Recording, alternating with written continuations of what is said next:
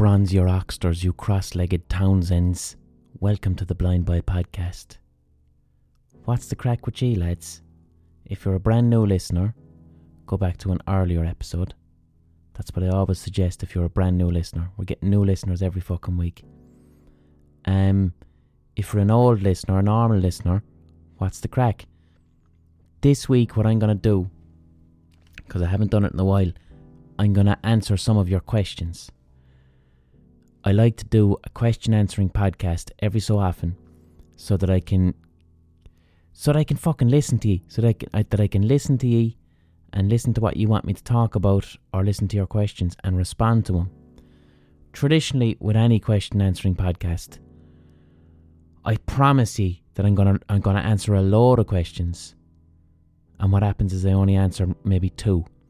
This time I'm really going to try to answer multiple questions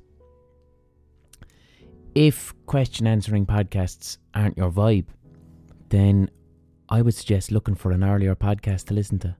Because we're almost up to 200 podcasts now at this point. And I highly doubt you've heard every one of them. If you're one of these people, if you're a dreary Tina, if you're a forever Declan, and you have actually listened to every single podcast up to this point, then fair fucking play to you. Fair fucking play to you. But for the majority I doubt it. I doubt it. So, if listening to me answering your questions is not the vibe you're after this week, go listen to an earlier podcast and get your hot takes. So, before I answer questions, I've had a. I've had a complex week. Is a complex week the correct terminology? So, I'll tell you the week I had. It's we're, we're I won't say we're not I can't say the word celebrating. I can't say the word celebrating because it's not accurate. Roughly 100 years ago, 26 counties of Ireland achieved independence. The Republic of Ireland, which is 26 counties of Ireland, it's called a country called the Republic of Ireland. We achieved independence from Britain, from 800 years of British rule. The six counties in the north of Ireland have yet to achieve independence from Britain. But where I live in Limerick, we are part of the independent Republic of fucking Ireland, and that republic was achieved by a fucking war of independence, a war against the British. And that's why we're a republic down south, and this is a fact. And it's 100 years ago. So this weekend, the 28th of November, was the 100 year anniversary of the Kilmichael ambush. Basically, 100 years ago, in a place called Kilmichael in West Cork, the Irish Republican Army, the IRA, ambushed two lorry loads of auxiliaries. Auxiliaries were the Royal Irish Constabulary, it was known as, but Ireland was part of Britain. They were British officers. They were British officer soldiers. IRA ambushed them, shot 17 of them dead 100 years ago. It was a hugely important ambush. It was considered a turning point in the Irish War of Independence. It's considered probably the most the most important ambush of the Irish War of Independence, definitely considered. And it was 100 years ago at the weekend. And like I said, there were I think it was like 40 members of the IRA, three of which were my relatives, my fucking grandfather and my two granduncles, did that. So I chose to remember it online, on Twitter and on Instagram. And what I did is I shared where the Kilmichael ambush happened. There's a particularly there's a striking stone that's there, and the reason it's striking, it just says Command Post West Cork Brigade Flying Column IRA, and on this road too died 17 terrorist officers of the British forces on the 26th of November or 28th of November 1920. So I shared that. Now, for British people listening, uh, you're going to have to bear with me, alright? Because there's a lot of stuff about Irish history that you simply were not given access to in school. So you're going to have to bear with me because I understand when you hear the word IRA what that brings up. And it probably is incredibly jarring for ye to he- to see that there's a memorial which refers to the British forces as terrorists. Now, why why am I sharing that? I'm sharing it because it it it needs to be remembered and commemorated. Like what feelings come up in me when I think of right my granddad, my granduncles being involved in, in the Kilmichael fucking ambush and being in the IRA. Is it like is it swelling me with this fucking nationalist pride? Not necessarily. Mainly, what I, I want, I'm, I'm remembering. Um, I'm trying to remember. A, it's a sadness. It's, it's sad. It's it's sad. Like here's the here's the thing. My granddad was 19. My granduncle was a bit older. He was about 25. I think my other granduncle was even younger still. He was like fucking 16. And like they weren't. So here's first of all, the British soldiers that were shot, the auxiliaries. That was seventeen hardened World War One veterans, and they were officers, so they were very, very posh. These were military men. They had been to military academy. They, they were part of the British army as such in Ireland as, as mercenaries. But the thing is with my my granddad was 19 they weren't they weren't in the IRA because of necessarily ideological reasons. They were fighting fucking terrorism. I literally look they were fighting the fucking Nazis. That's how I look back at it. They fought the Nazis. And the Nazis in West Cork in 1920 were the black and tans and the auxiliaries because that's how they behaved. They behaved as if they were the SS and my granda, who was 19, was in that ambush as, as a matter of fucking survival. Because in West Cork at that time, literally the local law, and you can look it up, the local law was that any young man who had his hands in his pockets could be shot dead on sight. That's for real. And one week previously to the Kilmichael ambush, where 17 British auxiliaries were shot dead, one week previously in Dublin in an event known as Bloody Sunday, the first Bloody Sunday. Black and Tans, who were British forces, they they went into a, a football match in Dublin. There was a, a Gaelic football match, a fucking football match, lads. They went into a football match. British soldiers, about, about 60 of them, and they opened fire on the crowd and they shot 80 people, including children, and they killed 14. So, if you're a British person listening, this is the conduct of the British forces in Ireland at that time terrorism, straight up fucking terrorism. Winston Churchill sent the Black and Tans to Ireland to be terrorists and to wear the British Army and do it all with the fucking medals and all that shit. But terrorism, and you don't hear about that back in Britain. Um, when when soldiers in uniform go into a stadium, um, full of spectators watching a football match and just shoot it up with guns, shooting eighty people and killing fourteen, that's terrorism. They're terrorists now. They're not all the pomposity of medals and uniforms and ranks. That bullshit, you know, fucking whatever happened over in World War Two or the Somme once you start doing that, you're you've become terrorists now. You're not soldiers anymore. So the Kilmichael ambush, which was a week later, would have been a response to that. It's like, okay, you're gonna go in and shoot up a fucking a football match full of civilians, then we're going to we're going to attack your elite forces, and that's what the Kilmichael ambush was. And I remember it with a sadness because it's like I said, my, my granddad didn't really, he, he didn't go, I want to be a fucking soldier, I want to be in the IRA, nor my granduncles. They didn't like want to be military people. It wasn't a career, it was an act of defense. Do you know what I'm saying?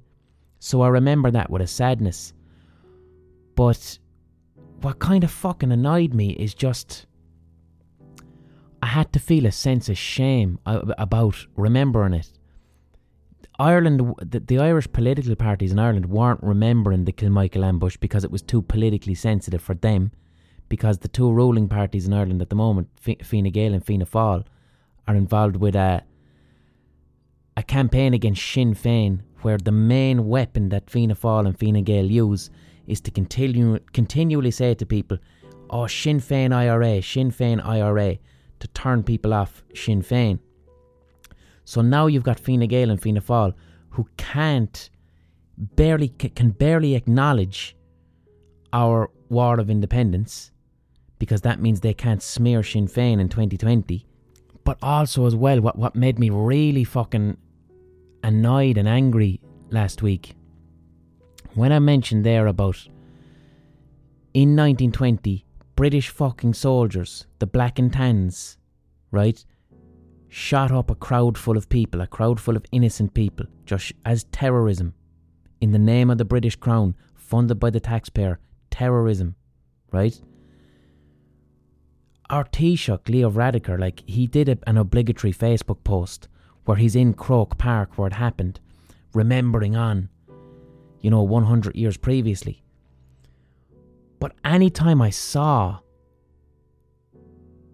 remembrance of Bloody Sunday, as it's known, when the British forces shot those civilians, Irish people felt the necessity to mention why the British forces had opened fire on a crowd of people.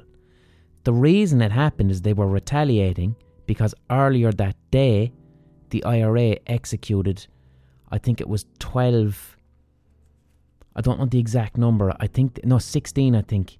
The, earlier that day, the IRA executed 16 British spies. So again, these are British, the equivalent of MI5, military people. There's a war going on, so these are military targets. The IRA, under Michael Collins, executed these British spies. And then the British response is to kill civilians. We shouldn't have to say that. When, how, when, when imagine a, a massacre in World War II that was committed by the SS. Imagine the SS committed a massacre. When do you ever hear anyone say the SS committed this massacre as a response to? You just go, no, no, no, the SS committed war crimes. You don't offer an explanation as to why the SS committed a war crime or a massacre. You just simply don't. It's absurd. So why are we doing it for British soldiers?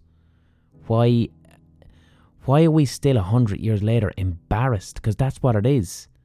Embarrassed of offending the British, offending the British by pointing out that your forces engaged in several acts of terrorism in Ireland under the banner of the fucking British Army. Why why is that controversial? Why me saying this or me expressing it online is this then framed as me being anti-British or me the equivalent of me saying up the ra? Why is that the case? Why do we have to to explain why the British would shoot up a crowd of people? to, to justify it as if shooting up a crowd of innocent people is an appropriate response to military targets being executed. And then why, when I post that 100 years ago my grandfather and two granduncles shot 17 British officers, and the memorial says 17 British terrorist officers of the British forces were shot here why do do I then have to feel like I have to fucking apologize for it? What the fuck is that? If we can't turn around and call, we'll say the actions of the Black and Tans during Bloody Sunday, the first Bloody Sunday, and the second Bloody Sunday in the seventies, if we can't call that terrorism, if we can't say to the British to their faces that was terrorism funded by the taxpayer, done in the name of the crown, if we can't do that, and we still feel ashamed to say it, then our minds are still colonized. Our minds are still fucking colonized. And that shouldn't be a controversial thing to say. And I'm able to say that while absolutely having no animosity towards English people, British people. I'm someone who's still compassionate. I'm someone who likes peaceful solutions to things. When I think back to my granddad 100 years ago, it's not pride that I feel for him being involved in an ambush. It's a sadness I feel for him being dragged into defending himself and being in a position where him and him and his friends were taking fucking lives, where him and his friends were traumatized for the rest of their lives for having to take lives to defend themselves and their communities. I mean, that's the difference here. I mean, they're not in a culture, they're not in a military culture. The auxiliaries who are of the officer class, like military with all its its ranks and with all its training and with all its badges and with all its lore and culture that's around it, that's a, a, a culture of desensitizing. That's a culture of normalizing violence. That's that's a full ideology. That's not the same as a load of lads who a year ago were working on a farm who now are in a position where they must defend themselves because the black and tans are because they can be shot for having their hands in their fucking pockets and they're watching their neighbours getting shot. So when I shared that online, when I'm like 100 years ago, my granddad was involved in this, I had Irish people, Irish people commenting at me, going, Oh, we have to get over it. Oh, we shouldn't mention things like this. But then over in Britain, everyone's wearing a fucking poppy. Do you know what I mean? It's it's just if you're if if you don't want to celebrate any war, that's absolutely fine. But I, I, what gets my goat is how one why is remembering the sadness and effort and sacrifice of something like World War II with poppies, why is that a noble thing that's celebrated and normalised? But Irish people, remembering normal Irish people fighting the, the terrorist occupation of the British in Ireland, why is that still stigmatised a hundred years fucking later? And why do Irish people feel ashamed of, of, of doing it? You can you're it's you can remember it. I choose to remember the sadness of it. I'm not someone who's into violence. I'm not remembering or commemorating the violence of it. I'm recognizing that the violence happened and I'm choosing to remember the sadness out of respect to my fo- fucking poor granda and poor granduncles who found themselves having to be in the IRA and defend their communities. So I'm going to read you now a little an excerpt from one of my granddad's memoirs. I don't know what you call it a memoir, or something my my granddad would have written. Um, and I'll read you an excerpt for that. This would have been for the official military records after the War of Independence. Every every man who was in the IRA had to write an account of their activities while in the IRA. I say man because the reason they did it is that if you were in the IRA, you were entitled to a pension, and women weren't entitled to this pension. So, unfortunately, the only voices that got recorded were the voices of men, and a lot of the voices of women who were involved in the War of Independence weren't recorded at all. So, we have this mistaken belief that women weren't involved. They were. I had a grand. My grandaunt was. I don't know was she in the IRA, but she was heavily involved in smuggling weapons and smuggling dispatches. But her rec- record, she didn't get to write in the military records because she wasn't entitled to a pension because of her gender. So anyway, I'll read you this, and I'm reading it to contextualize what life would have been like in West Cork at the time for just a regular Irish person to contextualize the environment that my granddad was in, which meant he basically he either had to join the IRA or become a victim or see his family become victims. So it was a week after Kilmichael ambush. And my granddad this time he would he was 19, he would have he wouldn't have been living at home. Everyone in the flying column in Tom Barry's flying column they had to sleep in ditches or sleep in different houses. They used to sleep they used to go to the houses of Protestants and they'd, they'd basically go to the Protestant's house with a gun and say, We're sleeping in here tonight because the Tans wouldn't search those houses, you see. The whole area would have been surrounded by black and tans and auxiliaries looking for uh, IRA men, looking for young men to shoot, whether they were in the IRA or not. So this is a story I'll read you, which is fucking harrowing. So my granddad had just he'd he'd he'd met a neighbour of his who was a fella by the name of Howerhan, who was 60, which would have been quite. 60 would have been very old in 1920 in West Cork, where people were poor. 60 would have been considered quite old. So my granda had met this Howerhan fella by a field and was talking to him and then left. So as he left him, I'll pick it up from there. Now, Howrahan, it's worth mentioning, Howrahan, he wasn't in the IRA. He was just a goat farmer. He had a big family. Just an old man, an innocent old man. So my granddad says to him, What's the crack? How are you getting on? Talk to you later. So I'll read you now the, the bit from my, my granddad's report of what happened. And I left him and crossed the boundary fence into our own land. And I was moving along. I came out of a valley into an open field, carrying the revolver for which I had no ammunition in my hand. So my granda had a revolver that he'd taken from the Kilmichael ambush. He'd taken it off uh, an auxiliary. I'd not gone far into the open field when I saw an auxiliary with a rifle in his hand on top of a rock at the back of my house, about 30 yards away. I was now in the position that I felt I had been seen, so I immediately dropped the gun and continued to walk toward the auxiliary. As I moved along, I lost sight of him, and when I came close to an intervening uh, rock in the field, I then ate the dispatch which I had in my pocket and I sat down beside an old furze bush on the side of the rock. So my granddad had a note in his pocket too, which was obviously from Tom Barry or someone, and he ate that so that if the Brits caught him, they wouldn't find a note on him. So he's now hiding beside, behind a rock, and directly above him on the rock are two auxiliary British soldiers, and they don't know he's there hiding. Okay? A few minutes later, I saw the shadow of the auxiliary which came right over me. At about the same time, I saw poor Howrahan, the owl lad he'd just been talking to, whom I had been speaking to, coming towards me, and I beckoned him away. So now my granddad's hiding behind this rock, or beside the rock. The auxiliary is above the rock. Howrahan is after seeing my granddad again and decides, oh, I'll go over and chat to him. Howrahan hasn't seen the, the British soldier. So my granddad is using his arms as best he can, going, Go the fuck away, go away, there's British soldiers, go away. Howrahan turned but had only gone five or six yards when the auxiliary approached and searched him. Howrahan was then released and he crossed up our land and over the boundary fence into the lands of Mr. Harry Wood. As he was walking close to the boundary fence, I heard a rifle shot rang out and I saw him fall to the ground.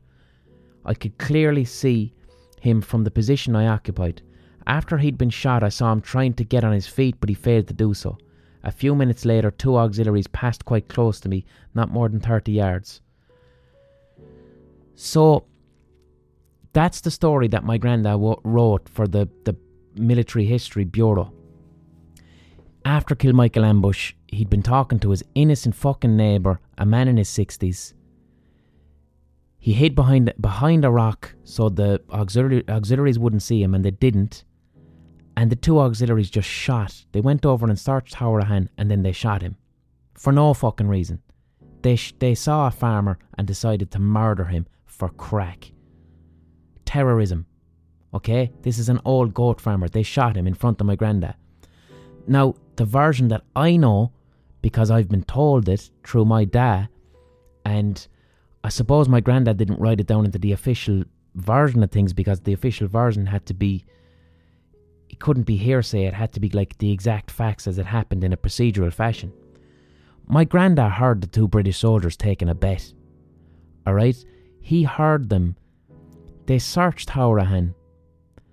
And he heard the two fucking British soldiers going, I bet you this that I can get him. As he walked away, the two fucking British soldiers decided, I bet you a, a, pound or a shilling or whatever the fuck it was that I can hit him. And they had the bet and they fired a shot and they killed him stone dead.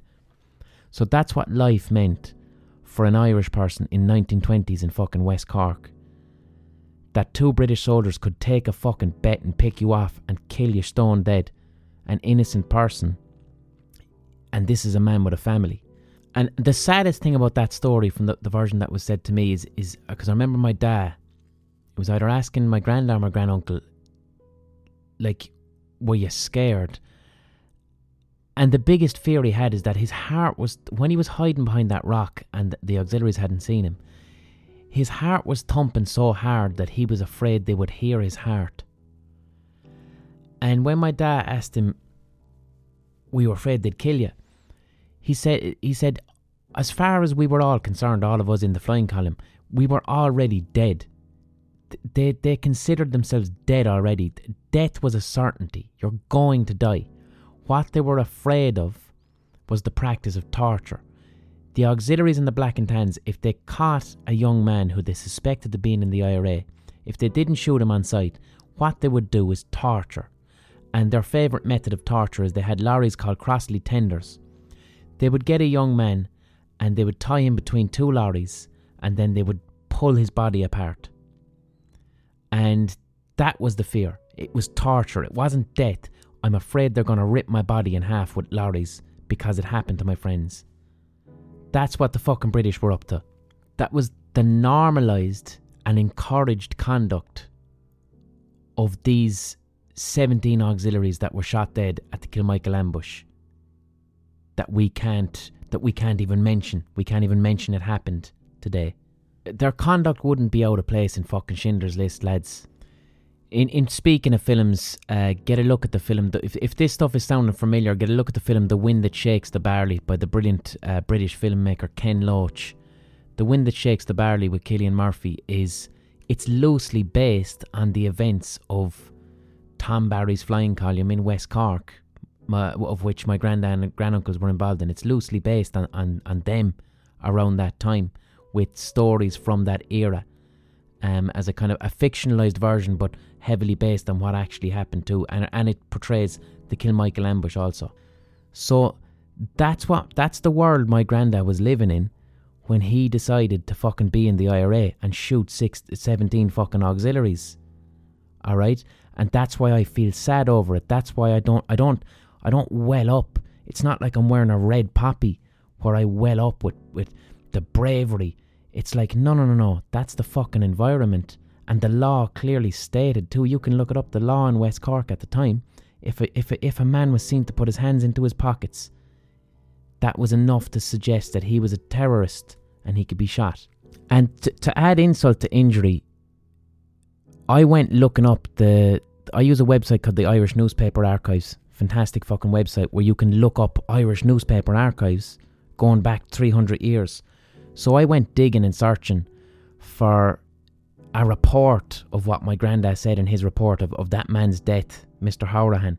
And I found it, and it was just a small little piece in the paper on that date, and it just said uh, local local labourer um, I can't remember his first name, Mr. Hourahan. Uh, it, it was described in the paper as a tragedy, and it stated that it, the, the man was mistakenly shot by auxiliaries while running away.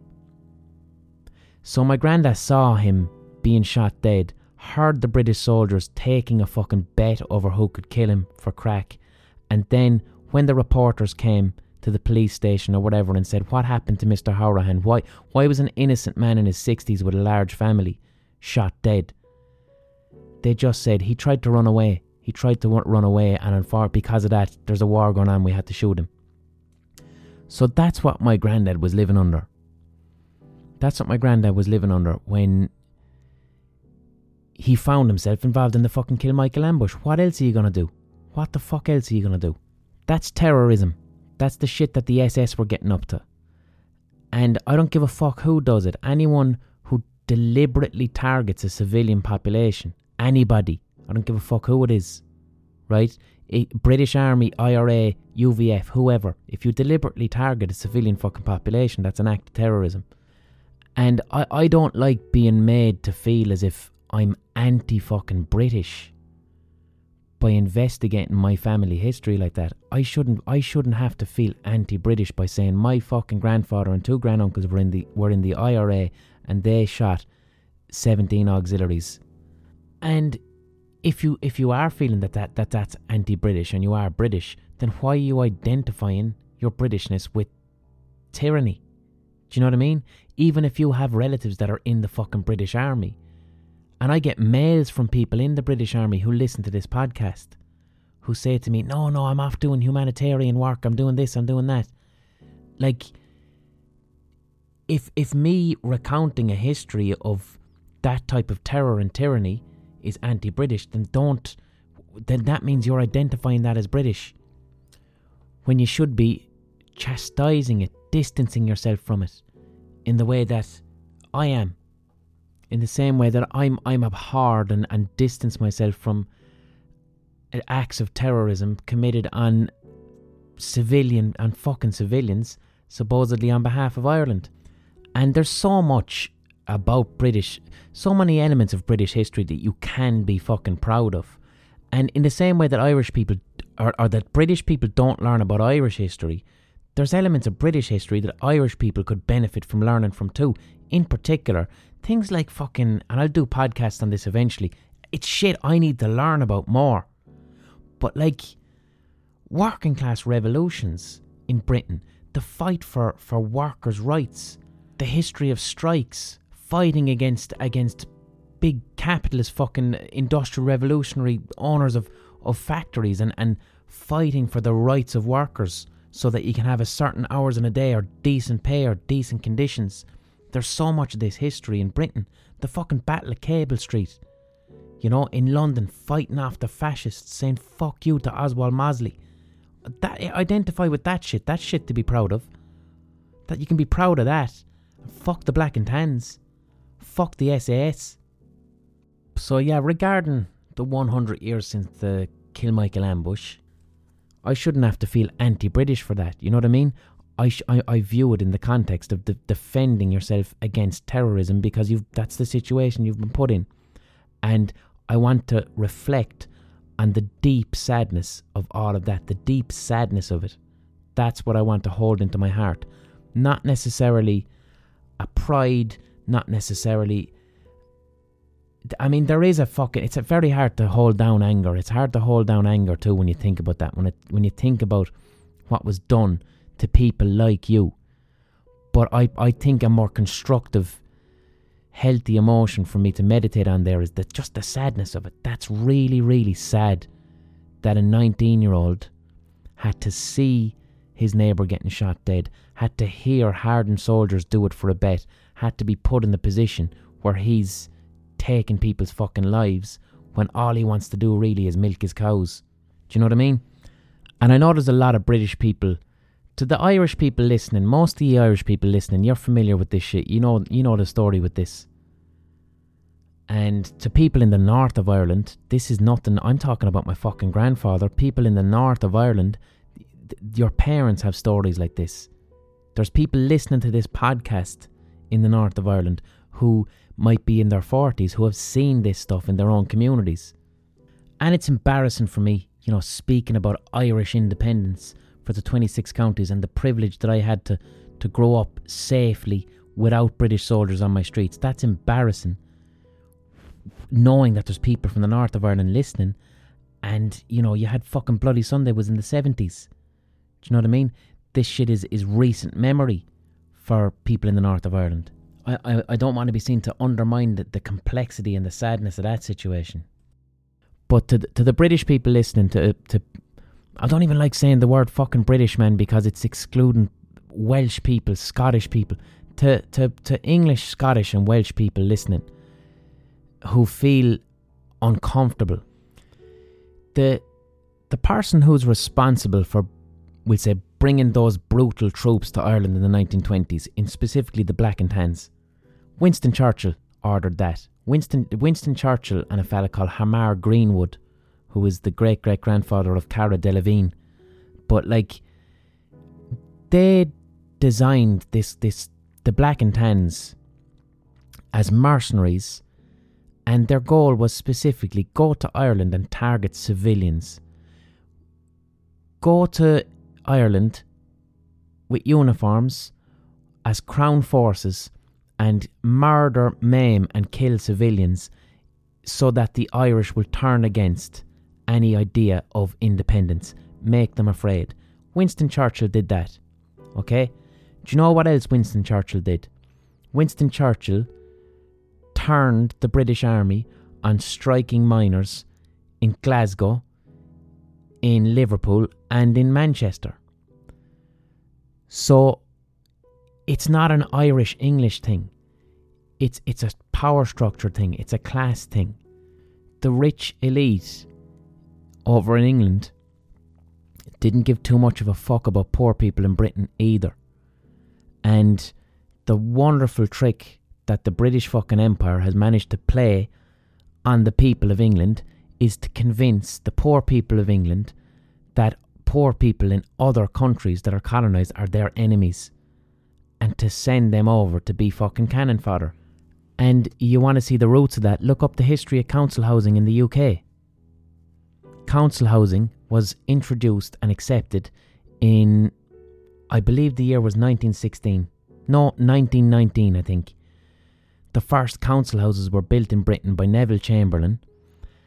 The reason that council houses were decided to be a good thing were because the British military had done a big report on its performance in World War One, and a huge amount of British soldiers in World War One were, were poor people, poor people from the slums of cities like Manchester or London. And the report had come to the conclusion that British soldiers in World War One were at a disadvantage because they came from slums that didn't have sanitation and they were malnourished. So council houses were introduced in Britain so that better working class cannon fodder could be created for future fucking wars. Neville Chamberlain did that. So take that shit on board. And if, if when I'm speaking about this stuff, if it makes you feel deeply uncomfortable, I'm not speaking about Irish versus fucking English. It's a power structure thing. It's a power structure thing. And Irish people, we shouldn't feel uncomfortable speaking about our fucking history. I shouldn't feel uncomfortable speaking about my family history. I shouldn't have to feel ashamed or embarrassed to tell these stories. Um, it's as simple as that. And all this has gone on. You know, I'm talking about something that happened a hundred years ago this week, and right now this week, if you've been looking at the news, you know, British investigations, in- inquiries into the murder of a human rights lawyer called Pat Finucane, who was murdered in 1989 he was murdered by the, the UDA, I think it was. They were loyalist paramilitaries. And he was a human rights lawyer. Right? So he was he wasn't he wasn't involved in an organization. He was a human rights lawyer who happened to defend he, he would defend IRA members. He also defended loyalist paramilitaries.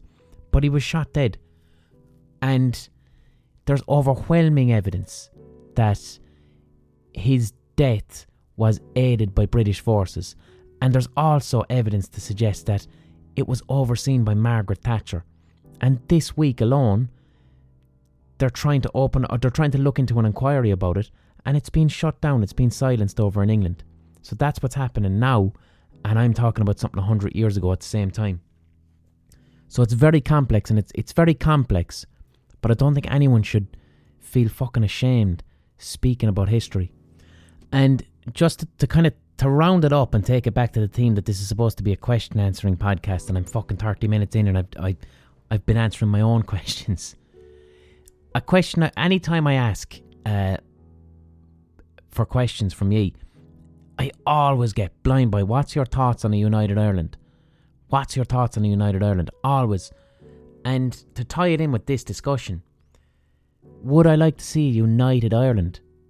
Absolutely. I love the romantic idea of a united Ireland. I love the thought of that.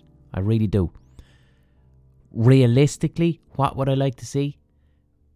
What I'd like to see, right? What's more important to me than a united Ireland? More important. I want whatever scenario which guarantees and provides the safety for everybody in the north of Ireland, regardless. Fuck sectarianism every human being in the north of Ireland, whatever scenario guarantees peace and safety, that's the better option for me. That's the one that I want. Peace and safety of human beings to live happy, meaningful fucking lives. That's the most important thing for me, regardless of United Ireland or, or whatever the fuck. Peace and safety of every human being in the north of Ireland is the most important thing for me. That's my opinion. As a compassionate person who loves people. Alright? So, questions. Padraig wants to know Excelsior or Galahad? Alright, that's a tough one. So, Excelsior and Galahad. Excelsior is Lidl's cheap lager, and Galahad is Aldi's cheap lager. I'm going to go with Galahad. If I had a choice between the two, I'm going with Galahad. but only if I don't have any option. I don't really like Galahad. Like seven years ago, seven, eight years ago, when, when I was living on maybe between 30 and 50 euros a week, then I was going to I was going to Aldi and I was drinking Galahad cans because they were so fucking cheap. But even Galahad isn't that nice as as a, a beer. Like it's what don't I like about Galahad? It's quite sugary. Now it's not as sugary as when you're in Aldi you've two choices. I'm I'm not interested in Lidl beer, I'll be honest. Aldi's better. You've got a choice between Galahad or this other one called Saint Etienne, which I've heard is just Stella Artois in a different packaging. But both Galahad and Saint Etienne, they're both very unnecessarily sweet. So I wouldn't like either of them. If I was on a budget in an Aldi, I'd probably go for that. Um, do you know the small little French Pilsner bottles? Those small little ones. That would be my choice if I had to. But now I've a little bit more money. I don't need Galahad, so I'd probably go for one of the craft beers or sometimes they have Paulaner or something like that, you know? But listen, I'm serious about fucking cans. I love a freezing cold can. I don't necessarily pine for IPAs or particularly fancy beer. I like a humble, decent fucking lager. Anyone who knows their shit will tell you Polish cans. Anyone who knows their shit. So if I want budget, cheap cans, no bullshit, very refreshing, fizzy, cold drink that delivers a certain amount of alcohol. I'm going into the Polish supermarket. I'm going into the Polish supermarket. My favourite is, is Żywiec, it's called. It's 6%. That's by far my favourite. But to be honest, I'll pick up whatever Polish can is going, whatever the Polish, Czechoslovakia, they know how to do lager. They know how to do it. So if you're on a budget, head into a Polish supermarket, go down the back, very cheap, high quality alcohol. Aldi and Lidl, it's full of sugar, and you, and, and once you notice that, you'll start tasting it, and you won't be able to taste it again. Also, really good cheap beer, which I, I found myself getting recently. Um, this one, the way I found this, talk about strange advertising. I was walking past some bins. Do you know, like industri- the big industrial bins? And I was walking past these bins near Dunnes, and I saw on the ground like these cans that obviously someone had drank and left behind the bins, and it was a yellow can, and something about it being on the ground beside the bins made me go, hmm, I wonder what that's like. Like a fucking big billboard, except someone has left it on the ground beside the bins. And I, I looked at the can and I said, right, Hackenberg, I'm going to check that out. I went into Dunnes, lo and behold, Hackenberg was there, four cans for a fiver. 5%, looked at the ingredients, only only barley malt, yeast, hops, what more do you want? Got myself four cans of Hackenberg. Gorgeous, clean, beautiful, decent quality beer that you can't complain about at a really cheap budget price. Way better than fucking Galahad. Hackenberg is, is number one choice if you're on an extreme budget and want to get yourself some cans. Up the ra.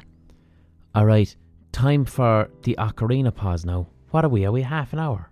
Are we half an hour into this? Let me double check here now. 43 minutes. 43 minutes. Alright, ocarina pause. Um, this is the part in the podcast where you might hear an advertisement. Uh, adverts are digitally inserted by Acast. Acast are who host this podcast. So Acast hosts the podcast, and because Acast host it, they put uh, digital adverts in here. I don't know what the advert is going to be. It's based on your algorithm, so everyone gets a different advert. So I'm going to put in a little musical interlude so that you're not surprised by a big advert. You may notice this week too that you're no longer hearing the squeak of a chair. This this issue has been solved. I'll tell you how it's been solved after the ocarina pause.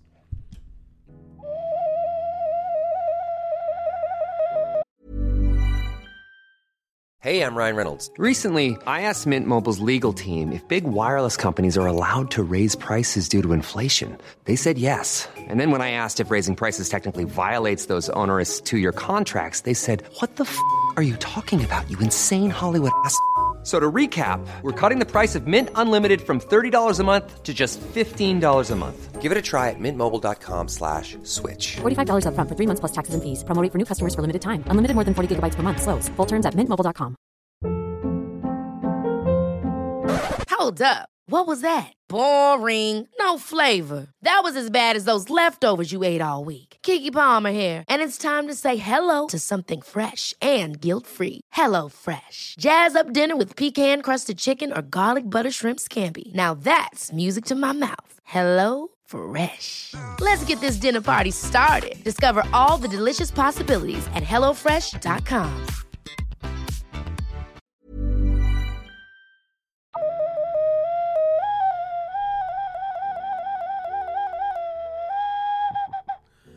Very frantic ocarina pause there. Sounded like it was wailing. Sounded like a like a the ocarina was crying for help. It's not. It's it's it's absolutely fine.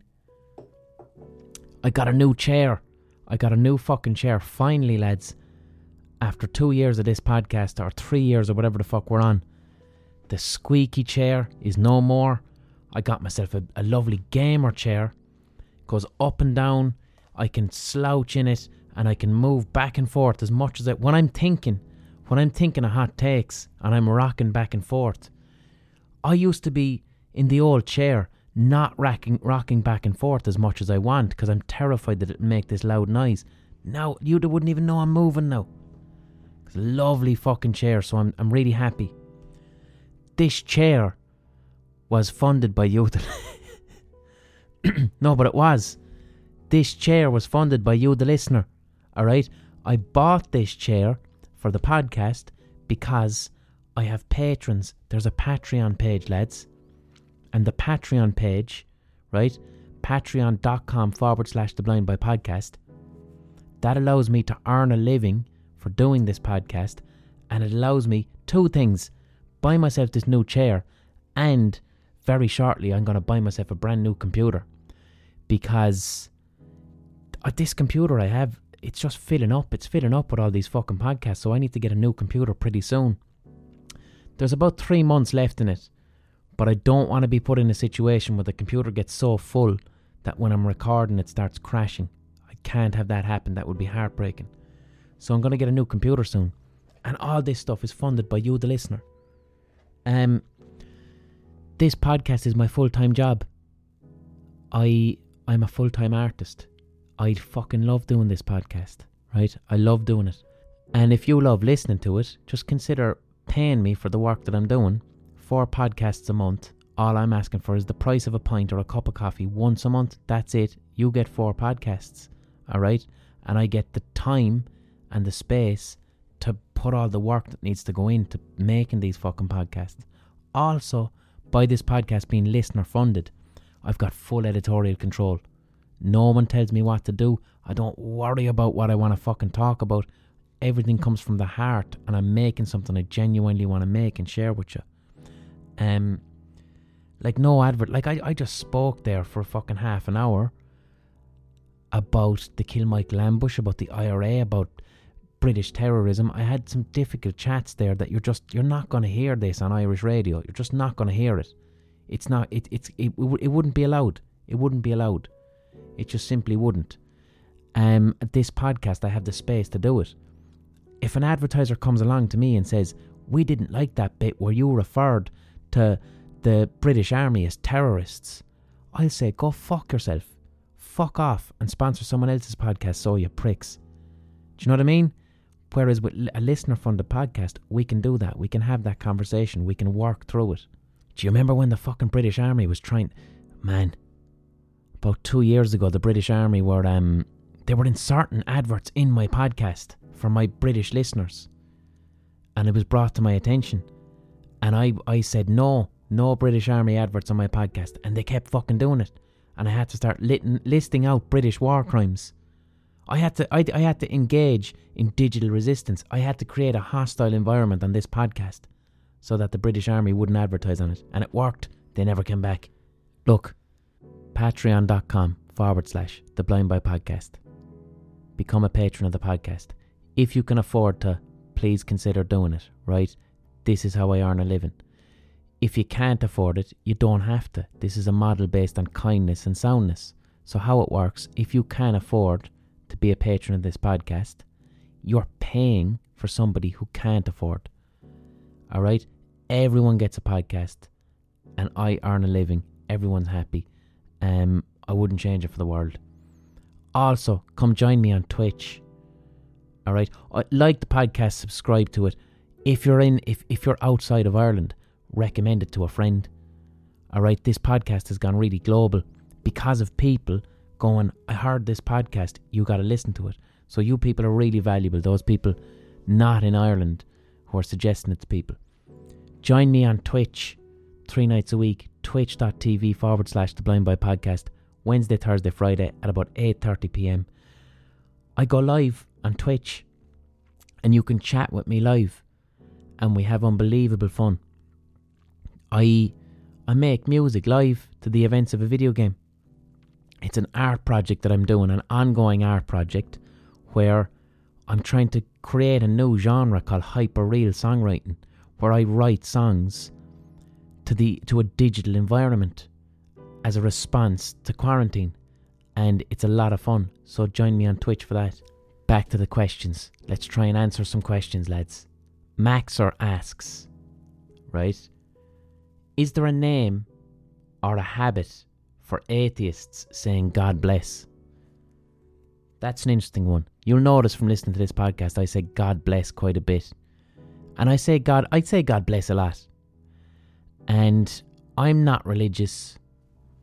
I would be, I'd be agnostic. I'd, I'd, the, only reason I'd never call myself an atheist is that atheism, there's a certainty to it. There's a certainty to atheism, you see. And that type of certainty to me is religious. So I would never call myself an atheist. Instead, I'd say agnostic. In that, I don't know. I don't fucking know. Like, I, I had a theory a few weeks back that the universe might be a simulation that's currently infected by an internet mushroom that changes the, the nature of reality to benefit the internet al- algorithm. But I, I can't say that I'm an atheist when I think of something like time. Like time isn't time time being cyclical. That shit fucks up my head. So I'm gonna go with agnostic. I listen to people who have ayahuasca trips and shit like that. I meditate. And when I meditate or when I when I when I meditate I, I I've achieved spiritual type feelings. You know what I mean? Um, when I create art and I enter flow, I enter a, a plane of consciousness that isn't of my everyday life. I don't know are these things supernatural. I don't know, but I, I'm going to go with agnostic. I don't know if there is or is not a higher power or whatever the fuck. But I still say God bless. So when I say God bless, for me it's more of an Irish cultural thing. God bless is Irish. I, I hear God bless as an Irish thing. It's it's what Irish people say to each other. It's a lovely, compassionate Irish way to say goodbye. There's an irony to it as well. So when I say God bless, I'm preserving something Irish I grew up with. And I'm able to say God bless without it necessarily meaning God or having any religious affiliations. It's just it's it's a cultural thing. That's why I say God bless, and and I I don't want to give it up. I like doing it. It makes me. Eh, it, you know what, man? It gives me. It gives me a. It connects me with my fucking ancestors. It connects me with. with I when I hear God bless, I hear older people talking to each other when I'm younger. So it's it's like a, a connecting with my ancestors through language. So that's why I say God bless. Hardy asks, why do you sometimes refer to everyone on the podcast as lads? So sometimes I'll say, well, lads.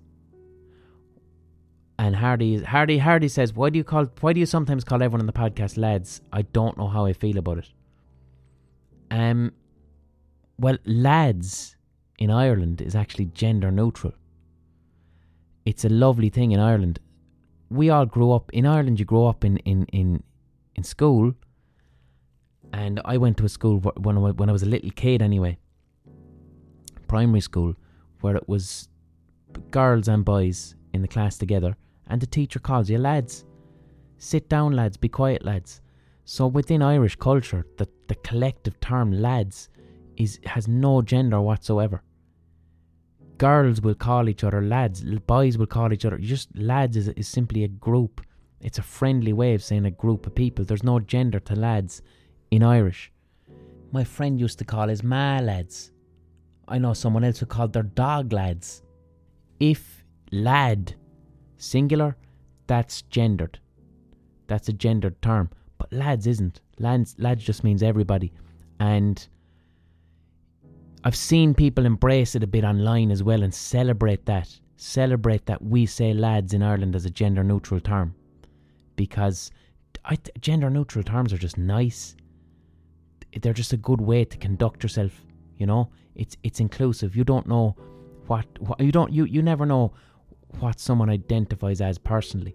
So when you're using gender neutral language in your everyday life as much as you can and it's effortless and we have this thing called lads that's already in our culture that's gender neutral. That's a good thing. Poxy asks Blind Boy, it's coming up to 10 years since Horse Outside. How do you feel about it? So for people listening to this podcast, I I used to be I, I used to make music under the name Rubber Bandits, myself and a fella Mr. Chrome. And we had a really big song 10 years ago, next week I think it was, called Horse Outside, which went really viral. And how do I feel about it? I I mean it's a, a thing with the, the, the rubber bandit stuff. I view the rubber bandit stuff as I, I just say to myself, that's what I was doing in my twenties. That's what I was doing in my twenties. The rubber bandits was my creative output in my twenties. Now I'm in my thirties. I'm older. I'm a different person to who I was in my twenties. So now I'm doing different stuff, which is more congruent with where I am right now, with my beliefs, with my aesthetics. So that's how I look back on rubber bandit stuff. I how do I feel about Horse Outside? I mean, it was fucking life changing. It was in my early twenties. It was fucking life changing. It's Horse Outside was the moment when I went. I, I in my head I went right. I'm a professional artist now. Like I've been doing this shit since I was fucking sixteen. But Horse Outside was the moment. Even though like I'd done bits on TV and I'd been writing TV scripts and we'd been releasing songs and I'd even I'd gigged Electric Picnic and stuff before Horse Outside. But I never thought before Horse Outside that like I'd be a I'd be a professional artist that that would be my fucking job and that my career. It was never going to be. I thought it was going to be a psychotherapist or a, an art college lecturer. But when Horse Outside came around, I was like, "Fuck, this is big. I can keep this momentum going." Um, I think it's it, it's it's dated a bit. It it has dated a bit, especially the lyrical. The, the lyrics have, have dated a bit. It's it's. I mean, look, it's a fun song. What I'm very proud of it as a pop song, as a piece of pop music. It's really really catchy, and it takes the boxes that I want to take with, with a a real catchy fucking pop song, earworm. You know even though some of the lyrics are absolutely fine for lads in their 20s messing. But sing if I was singing Horse Outside now in my 30s, along with a lot of rubber bandit stuff, feel fucking strange. Just doesn't suit. Just feel weird. Do you know what I mean? Up up on stage in my 30s talking about fingering. No thanks.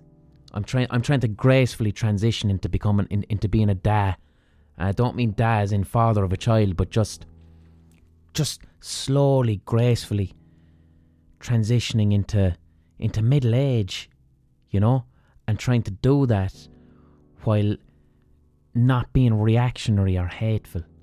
You know, you see, you see lads in their internet in, on the internet in their thirties, and they just fucking hate anything that people in their twenties are doing, and they hate anything that's new or frightening, and I'm trying to not be that. I want to just gradually become older, uncool, and my focus is just being nice, being a nice person who's open to ideas, and whatever people in their 20s are doing doesn't scare me. It's just trying to become that. That's what I'm trying to do. Not fight the fact that I'm going into my 30s. And don't fight it. Never fight it. Just go, this is where I'm at. All right. Oh, they're doing what now? Okay, grand. I would have been doing that when I was that age as well. It doesn't threaten me. Absolutely fine. This is where I'm at. Oh, beige trousers. Yes, please. Do you know what I mean? But I tell you what I will say. With I tell you what I am happy about with fucking horse outside. For a while there, I thought horse outside would have been like the biggest thing I'd ever done in my career because it's it's got 20 million YouTube views in 10 years, which is quite a lot.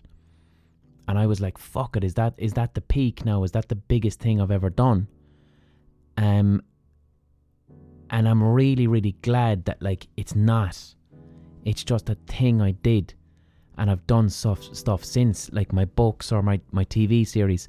And and even this fucking podcast, like Acast got onto me last week and they said that next week this podcast is gonna hit twenty five million listens. So this podcast in three years has gotten 25 million listens, and Horse Outside has gotten 20 million views in 10. So I'm able to go, fucking class. I'm not a one trick pony. That's what I did in my 20s, and it was good then, and now this is what I'm doing now, and that is also good. So that feels nice, that feels good to know that I'm not defined by that one thing. And you know, right now, I want to write I'm getting ready to write more books. I fucking love writing books. That's the main thing for me in my 30s is the books because I adore it and it's congruent with where I am emotionally. And I'll probably keep that going for another while. And then I, I envision myself. I've the shit I'm doing on Twitch, obviously, as well, doing music on Twitch, hyper real songwriting. That's that's far more exciting to me than making songs and releasing them as videos making songs on the fucking fly. I I'm really excited about that. And then, as like when I'm older, then when I'm in like my fucking forties and fifties and beyond, that's when I want to start painting. I I I love painting, but I've been so busy with fucking writing and music that I just never got. A, I haven't really painted properly since I was about eighteen, and I fucking love painting, and I'm handy enough at it. So when I'm older, that's what I want to be. I'm going to be a painter. That's when I'm going to fucking crack out the oil paints again. And that's what I'm doing then. You know, that would be my retirement, a fucking painter. You know, as as the as the final phase of Blind Boy, I think. Cause you know as well, I'm too much of a fucking hipster. I'm too much of a hipster to be defined by fucking horse outside. And if I wasn't me, I'd probably hate horse outside, to be honest. You know? But I, I am I'm very proud of it as a pop song. I'm very proud of it as a pop song. It's a banging pop song. And when you hear it, it's stuck in your head. What more do you want? Old grey whistle test. If you hear it, it's stuck in your fucking head. You don't want anything more than a pop song. And do you know what, man? Fucking taking X Factor to its knees. It was Christmas number two in 2010, but X Factor really mattered back then. X Factor was the biggest thing going, and it truly threatened X Factor at the number one, and to do that on a computer with something that was made in a fucking bedroom and mixed on a pair of shitty speakers, that makes me feel really proud because of my love of pop music, you know? So I am happy with that. Of course, fucking, we've got this program in Ireland called Reeling in the Years, where they do like a it, they do a roundup of the year 10 years ago on this thing called Reeling in the Years. And I think Horse Outside is going to be on the one for 2010. But I heard through the grapevine that, that RTE have lost the original HD footage of Horse Outside, so the only footage that exists is the, the really shit 2010 YouTube quality. That's what I heard. I hope it's not fucking true. I hope they've sorted it and they haven't actually lost Horse Outside. But it's RTE, they're capable of it. Saoirse asks, any tips on how to stop worrying about what other people think about you? Um, that's a tough one, right? First of all, accept ex- accept your you, your humanity. Accept your humanity. Okay. Here's a couple of things that you that we should accept about being human. We are all insecure. Okay, We are all insecure. There is no such thing as a person who is not insecure. It's okay to be insecure. It would be strange to have complete and utter security and confidence in yourself at all times. Okay? So we're always going to be a little bit insecure. When insecurity is crippling and it prevents you from living a normal, happy life and having normal, happy relationships, then that's an issue. But insecurity is healthy. So as a because we're all insecure, and you know what? Say that to yourself every day. I say it to myself. I am insecure. I say that to myself. Okay? And there's a great liberation from it because we, we tend to we tend to think that insecurity is, is a weakness or a flaw and it's an insult. And it's ridiculous. We're all insecure, lads. Every one of us are insecure. And a kind of condition of this insecurity is we want other people's approval. We're human beings, we're social animals. I want other people to approve of me. And it hurts when people don't approve of me. Okay? That's a, that's a fact. That's how I am. And it's, it's, it's a normal part of the human condition. So these are helpful things to say to ourselves. I'm insecure. I want people to approve of me. It hurts when other people don't approve of me. Okay? When you become obsessed with other people's approval, when people when you feel that people must approve of you, and when you feel that if people don't approve of you, you start to self-flagellate and withdraw and feel a great deal of shame, now you have an issue. Now your relationship with other people's approval and disapproval is unhealthy. Okay? So I have a, a healthy I require a healthy amount of approval from people and you know, I don't like it when people disapprove, but I always try and take it back. I try I always try and ground myself. And I remind myself if if I'm if I'm being respectful to other people, if I'm being kind and compassionate and respectful to people, right? And they still don't approve of me, then I, I have to park it then and I can, I can go, their disapproval, that's fucking nothing to do with me because I, I've reached the basic level here of showing this person respect and kindness and compassion and being nice to him, if that hasn't, if, if I can't get their approval beyond that, that's none of my fucking business. And I, I, I won't chase that person for approval because when you feel insecure, like like uh, excessively insecure, you'll start being overly nice to people, overly nice to people who don't approve of you or who, or who are being rude to you, and you you try and be extra nice and sometimes that person then will interpret that as weakness. And that's how you end up in a situation, a kind of a toxic situation where you may even be bullied. So, how do we, how do I get over, how do I stop excessively worrying what other people think of me? It's a double edged blade. So the trick is, yeah, when someone does give you a compliment or when someone thinks you're good or someone gives you a lot of approval, you can't. Al- I don't allow myself to focus too much on that. So it is a fact that it feels good when other people approve of me. That's a fact, it feels good. But if when someone approves of me, I place too much weight and happiness on their approval, then that means when someone disapproves of me, it's going to hurt twice as much.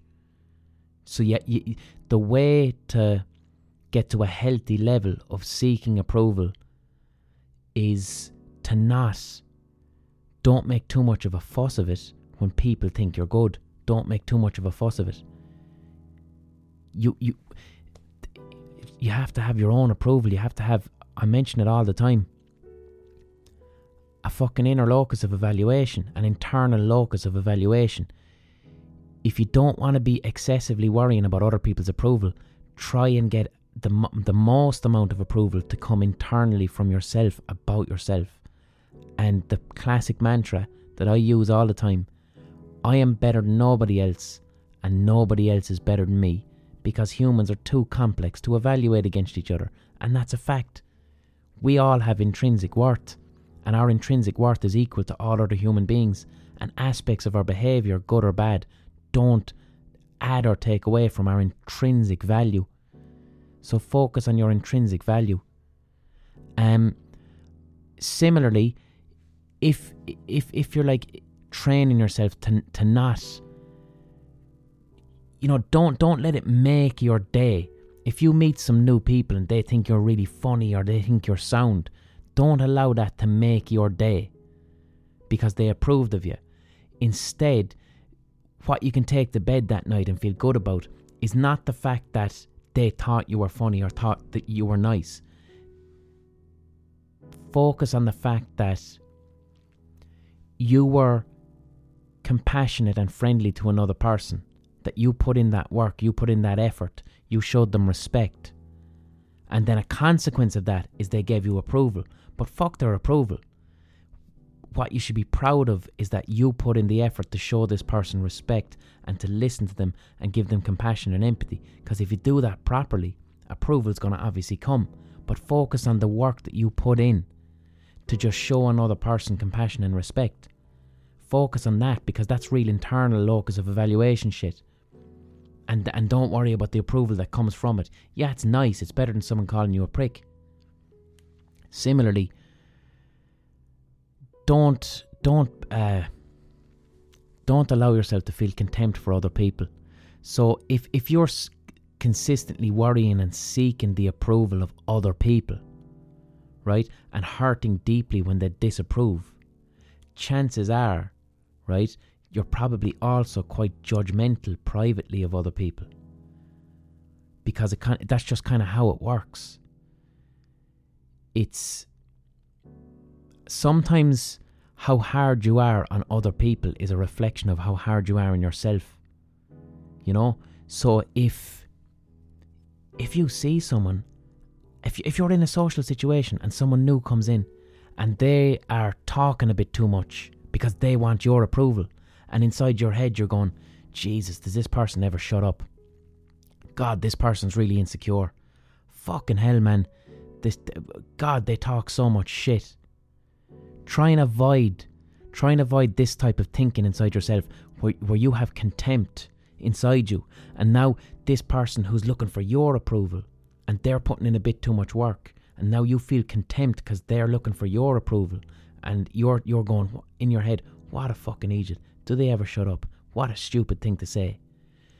Like, you're judging that person as harshly as you judge yourself when you're at home worrying about how people approve of you. So, what instead of saying to yourself, this person's an idiot, this person's talking too much, this person is cringy, oh my god, I can't believe they said that. Instead of going there, bring it to a place of compassion and empathy and say, wow, this person doesn't seem too secure in themselves. And because they're nervous around this, they're now saying things that are cringy. They're now working too hard. And, and try and have empathy for their sense of insecurity that then drives their behavior in that direction. And when you do that, now you have compassion. So when you can extend that compassion for another person for being insecure, you won't be as hard on yourself. You'll be more forgiving of yourself when you go and meet a new group of people. You meet a new group of people, you feel insecure, you want their approval. Now all of a sudden you're talking out of your arse. That's how it works. You're talking out of your arse. Why did I say that? Why am I trying to be funny? Why am I keep talking? Why can't I sit back and listen? And you're beating yourself up. So you need to be able to have the self compassion to go, yeah, I felt insecure today, and as a result of that, I went into a new friends group and I spoke too much. I looked for too much approval. That's okay. I'm a human. I'm insecure. I'll try and work on it the next time. So you have to have compassion for other people and not be judgmental of them. If you then want to have that self compassion for yourself, where you can get to the internal locus of evaluation. If that makes sense. Jamie asks, How come my books aren't available as audiobooks? The company that commissioned my, my first two books, Gill Books, fantastic fucking book company. They gave me my first break in writing. They were the ones who believed in me, who approached me and said, Blind Boy, will you write a book for us? And I'm eternally grateful to them. And especially to Conor Nagle, the commissioner. But Gill just don't seem to have an audiobook department. They don't. I've the the, the audiobooks are, are recorded. They're done, but I can't put them out if the book company doesn't have the infrastructure to put out audiobooks. So it's as simple as that. Um, which is a shame. It's a fucking shame. But audiobooks will come out eventually. I don't know how it's going to happen, but it will happen. Ole asks, what is the one thing that you think teenagers and college students are missing out on? Um, the the fact that literally the fact that so much of a teenager's and a person in their early twenties life is now lived out online. Like when I was fucking teenager, I was a fucking silly idiot. You know? Um but if I said something mortifying or embarrassing or if I was if I was really insecure and because I was so insecure I was saying dumb shit to get attention, right? It just disappeared into the ether. It just disappeared. You know? Whatever dumb shit I said when I was 19 in a smoking area or showing off to people because I'm insecure, reactionary opinions, trying to get attention, looking for attention. That shit just disappeared. They're just they were just words that happened then. They disappeared into the air. I can't remember them, and no one around me can remember them. And I got to mature and grow uh, as a human. But like teenagers now, they, they write these things down on fucking Instagram or on Twitter, and if they don't delete them, they're they're there forever. So that's that's one thing I think. I think uh, young people miss out on. I ha- I'm I'm old enough to remember being a teenager and I didn't have the internet wasn't fucking important. The internet was a thing you had in your living room on a computer. But didn't write all your thoughts down. So dumb teenage shit just got to disappear. Disappear, gone forever. Words spoken into the air as vibrations existed for a second. Also, I would have been I, I was I was bullied quite a bit as well in my early teens. I was bullied quite a bit because I was because I'm a creative person. I would have as a teenager your peers then see you as being weird or mad. So when I was in my early teens, I would have been seen by my peers as, as, as fucking mad. Really, really strange and odd and mad because I was creative. I had a different way of looking at things, a different way of looking at the world, a different sense of humour. And when you're young, your peers just go, that person is is mad. And I used to get used to get picked on quite a bit um, speaking of Rubber Bandit songs, there's a Rubber Bandit song called Spastic Hawk, and that like that's that's like, I suppose it's kind of like about me and my early teens getting picked on. I was called a spastic quite a bit. Spastic in Limerick. It, it, it was just it, it, it's a term that was used in Limerick for someone who was fucking different or someone who was weird or strange. And but the thing was, even though people would be mean to me in school, and that would be hurtful I got to go home and disappear into this private world of books and music and all the things I absolutely loved. And if someone was being a prick to me in, in school, I, I didn't have to worry about it until the next day. I, I disappeared into my lovely, lovely world of, of, of music and books and art and all the things I adored. That, you know, if people were picking on me in school and calling me names because I'm weird or the music I like is different, or the jokes I make are strange, or the observations I make are different, and then you get picked on for that.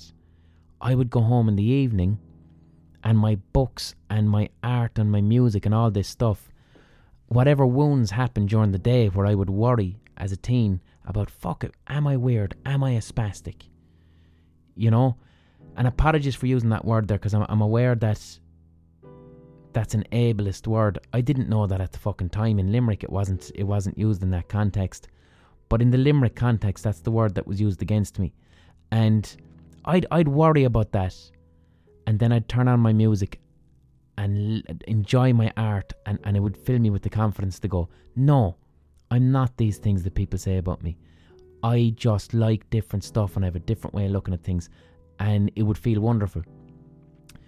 But children today, they fucking go home and they whip out their phones and, and the name calling and bullying continues in social media and that's fucking heartbreaking and I'm so glad I didn't have to deal with that and my my, my heart breaks for young people who that the bullying is 24 fucking hours a day. If they're getting picked on or being called weird or getting they're now getting excluded from whatsapp groups or people are making memes about them fuck me.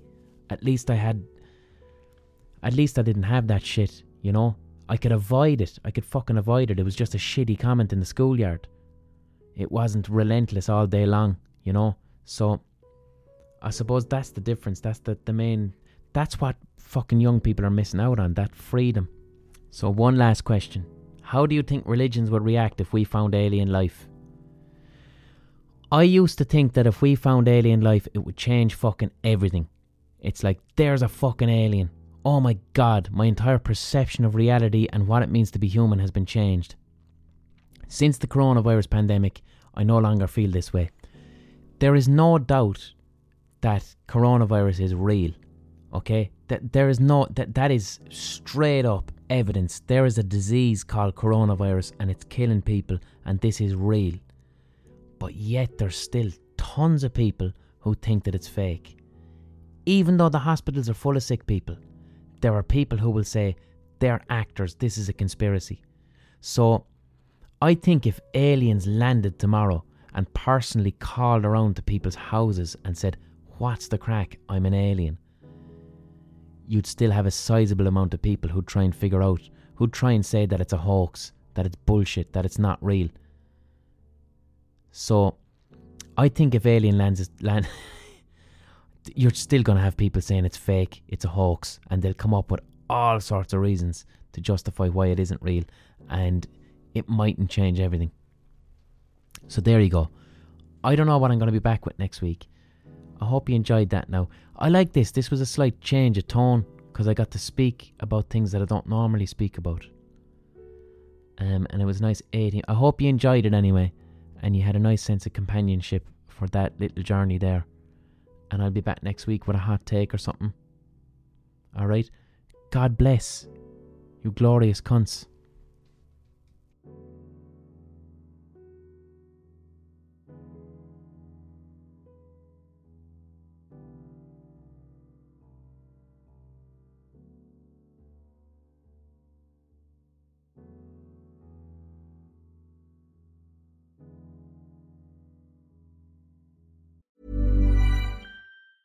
Planning for your next trip? Elevate your travel style with Quince. Quince has all the jet setting essentials you'll want for your next getaway, like European linen, premium luggage options, buttery soft Italian leather bags, and so much more. And it's all priced at 50 to 80% less than similar brands. Plus, Quince only works with factories that use safe and ethical manufacturing practices. Pack your bags with high-quality essentials you'll be wearing for vacations to come with Quince. Go to quince.com slash trip for free shipping and 365-day returns.